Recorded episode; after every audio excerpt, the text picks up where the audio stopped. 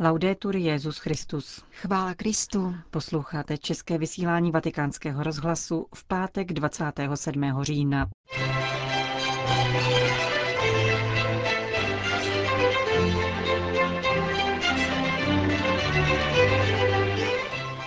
Neexkomunikujme se navzájem, když k tomu nejsou důvody, píše arcibiskup Agostino Marketo v knize o církevních reformách, kterou v Římě prezentoval vatikánský státní sekretář. Mocenské zájmy blokují informace z Jemenu, říká pro vatikánský rozhlas apoštolský vikář pro Jižní Arábii. Kříž Světových dní mládeže poprvé zavítal na Kubu.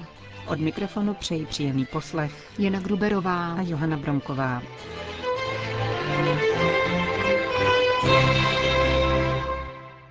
Zprávy vatikánského rozhlasu. Vatikán. Koncept reformy se nerozlučně váže ke konceptu obnovy. Její cestu určuje klíčové spojení primátu a synodality, jinými slovy kolegialita, jež byla specifickým a zásadním tématem druhého vatikánského koncilu.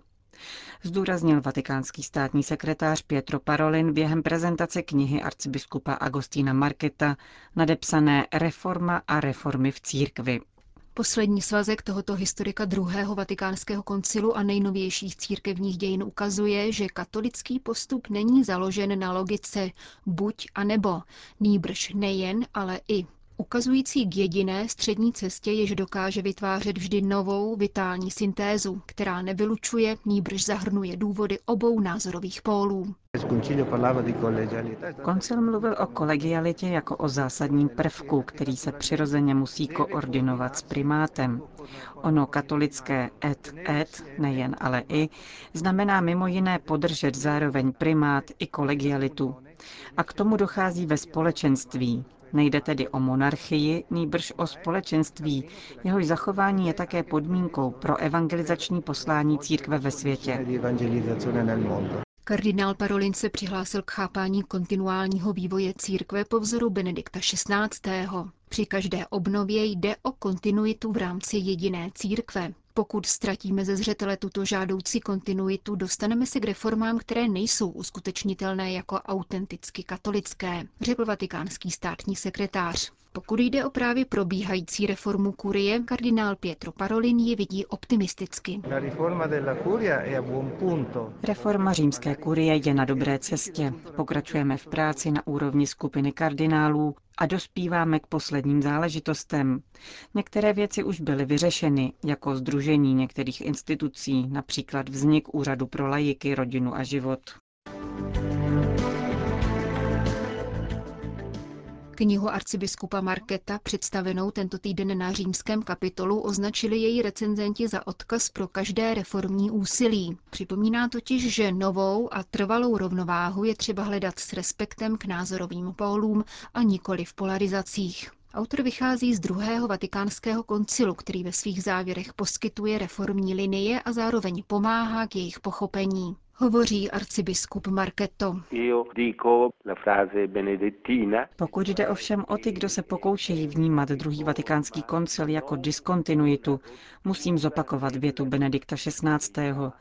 Totiž, že koncil je reformou a nikoli v přelomem ve smyslu diskontinuity, ale reformou v kontinuitě stále téže církve.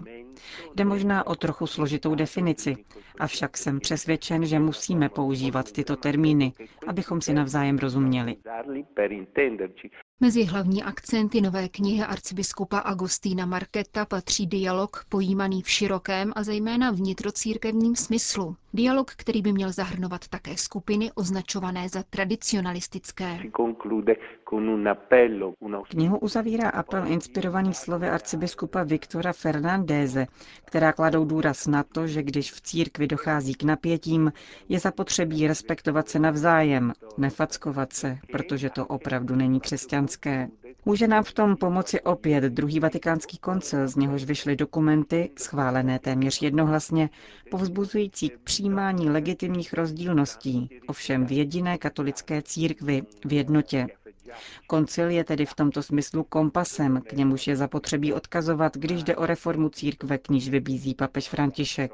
In necessariis unitas in dubiis libertas et in omnibus caritas, tedy v nezbytných věcech být jednotní, zároveň zachovat svobodu k vyjádření pochybností, ale ve všem a především jednat v lásce. Tato věta připisovaná patrně milně svatému Augustínovi představuje užitečný princip. Neexkomunikujme se navzájem, když k tomu nejsou důvody. Chtěl bych proto vřele vybídnout ke společné cestě, protože obě křídla, jimiž byl nesen koncil, představují dvě oživující duše církve, které musí kráčet společně. Na jedné straně ono věrnější křídlo, nebo lépe řečeno více dbající o zachování věrnosti pokladu víry, o depozitum fidei, tedy o věrnost zjevení a tradici, a druhé neméně legitimně dbající o inkarnaci božích zákonů. Bez žádného z těchto křídel se neobejdeme. Létat lze pouze se dvěma křídly.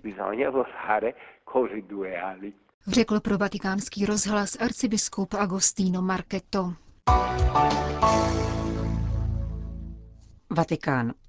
Válka v Jemenu jakoby se vytratila z hledáčku mezinárodních sdělovacích prostředků. Přitom situace tamního civilního obyvatelstva je dramatická, potvrdil vatikánskému rozhlasu apoštolský vikář pro Jižní Arábii švýcarský kapucín Paul Hinder. Biskup Hinder v těchto dnech navštívil Řím a ve čtvrtek se setkal s papežem Františkem.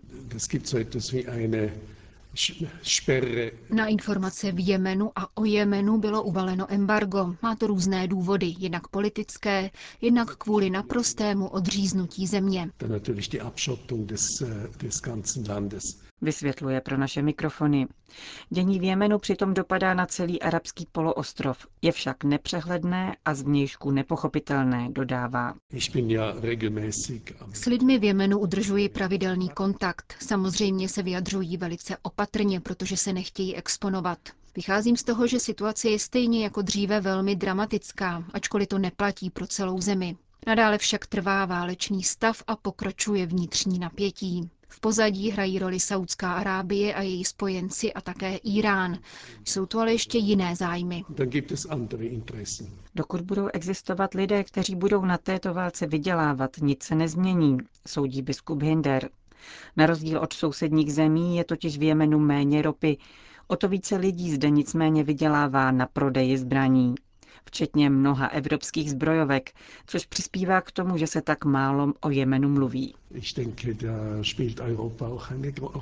Evropa tu také hraje roli. Bylo by žádoucí, kdyby společenství států pomohlo a zabrzdilo tento trend. Jsem si vědom toho, že jde o střed zájmu, ale přece musí existovat také etická úvaha nad tím, co se děje se všemi těmi zbraněmi, které se v oblasti prodávají. Kvůli násilí zbraní tu denně umírají lidé a další umírají, protože v Jemenu už nefunguje zdravotnická péče. Také v tomto ohledu by mohly mezinárodní lékařské služby trochu pomoci, aby tuto nouzovou situaci zmírnili. Sedmi milionům Jemenců z 25 milionů celkového obyvatelstva hrozí smrt hladem. Více než 2000 lidí, podle údajů OSN, z 800 tisíc nakažených již zemřeli na choleru, jejíž epidemie se labinovitě šíří. Do konce tohoto roku by mohla postihnout až milion lidí. Spojeneckým bombám jemenský tisk vytýká, že zasahují civilní cíle, včetně nemocnic a lékařských středisek, vodních čističek a nádrží. Církevní život v Jemenu utichl. Za prvé je tam jen málo křesťanů, kteří mohli zůstat a zůstali. V celé zemi není žádný kněz. Zůstalo tam jen několik sester matky Terezy, které tam nadále za velmi těžkých podmínek působí. Zbylí křesťané se scházejí k modlitbě v soukromých objektech. Kostely a modlitební místnosti jsou částečně zničené anebo kvůli politické situaci nepřístupné. Informoval apoštolský vikář pro Jižní Arábii biskup Paul Hinder. Vatikán, Panama. Když mne papež uviděl, usmál se a zavtipkoval. Víte, že papa mobilem neprojedu přes panamský kanál? Nenechal jsem si vyvést z míry a řekl jsem mu, nebojte se svatosti, připravíme vám nějaký vhodnější model. Vypráví italskému listu Avenire výkonný sekretář 34. Světových dní mládeže, které bude na počátku roku 2019 hostit jeho rodná Panama. Viktor Chang González, 40-letý laik a otec 12-měsíční holčičky, s papežem Františkem mluvil po středeční generální audienci. Požehnal naší práci a povzbudil nás. V Panamě roste očekávání den za dnem a my už pracujeme opravdu intenzivně, dodává. Ačkoliv světového mládežnického setkání nás dělí více než rok, jednoho prvenství už dosáhlo. Kříž, který mladým lidem v roce 1984 odevzdal svatý Jan Pavel II. a který putuje světem, aby upozorňoval na blížící se setkání Petrova nástupce s mládeží, se vůbec poprvé v historii mohl dotknout kubánské půdy. Byl tam připraven 11. října a zdrží se až do 10. listopadu při pouti všemi kubánskými diecézemi. Odtud bude pokračovat na Haiti do Dominikánské republiky a Portorika. V lednu projde Guatemalou a poté všemi středoamerickými zeměmi připutuje do Panamy.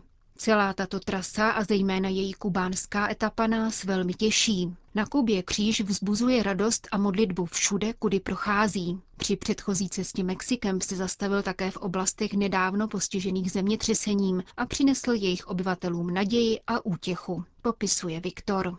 Organizační a pastorační přípravy v samotné Panamě jsou v plném proudu. Po určení data Světových dní mládeže, výběru loga a hymny, spuštění webu a sociálních sítí zvolil lokální výbor, který stále spolupracuje s Vatikánským úřadem pro lajky, rodinu a život, také místo konání hlavních událostí mládežnického setkání. Úvodní mše svatá, příjezd svatého otce, křížová cesta, sobotní vigílie a nedělní závěrečná mše svatá se odehrají na pobřežním korzu poblíž Panamského zálivu.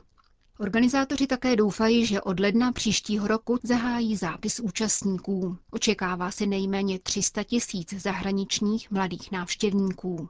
Přípravný výbor zhruba definoval také pobyt účastníků v diecézích, o který se tentokrát podělí nejen Panama, ale také Kostarika a Nicaragua a jejich ubytování v rodinách a soukromých i státních školách. Jsme ve stálem spojení s panamskou vládou, která v souvislosti s mládežnickým setkáním zřídila zvláštní úřad, aby zajistila přemístování poutníků a bezpečnost příchozích i hostitelů. V Panamě se už také vystřídali národní delegace mládežnické pastorace ze Spojených států amerických, Austrálie, Polska, Jižní Koreje, Chile a Francie. Pastorační příprava panamské mládeže, která tvoří třetinu ze 4 milionů obyvatel, spočívá na čtyřech pilířích. Pana Maria, ekologie, církev mučedníků a synoda o mládeži. Uzavírá výkonný sekretář panamských dní mládeže pro italský deník.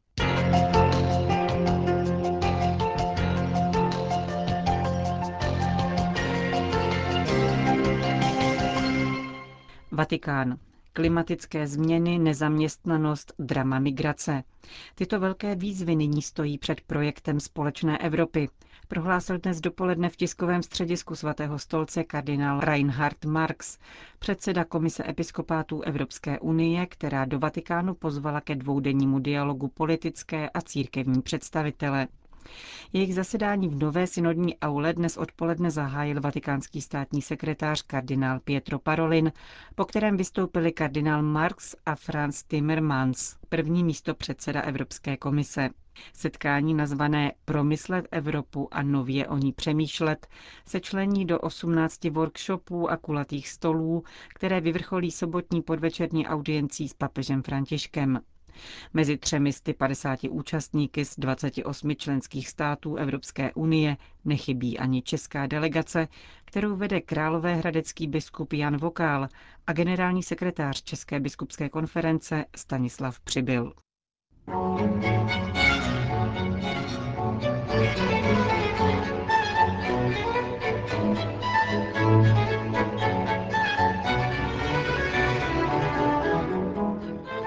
Končíme české vysílání vatikánského rozhlasu. Chvála Kristu. Laudetur Jezus Christus.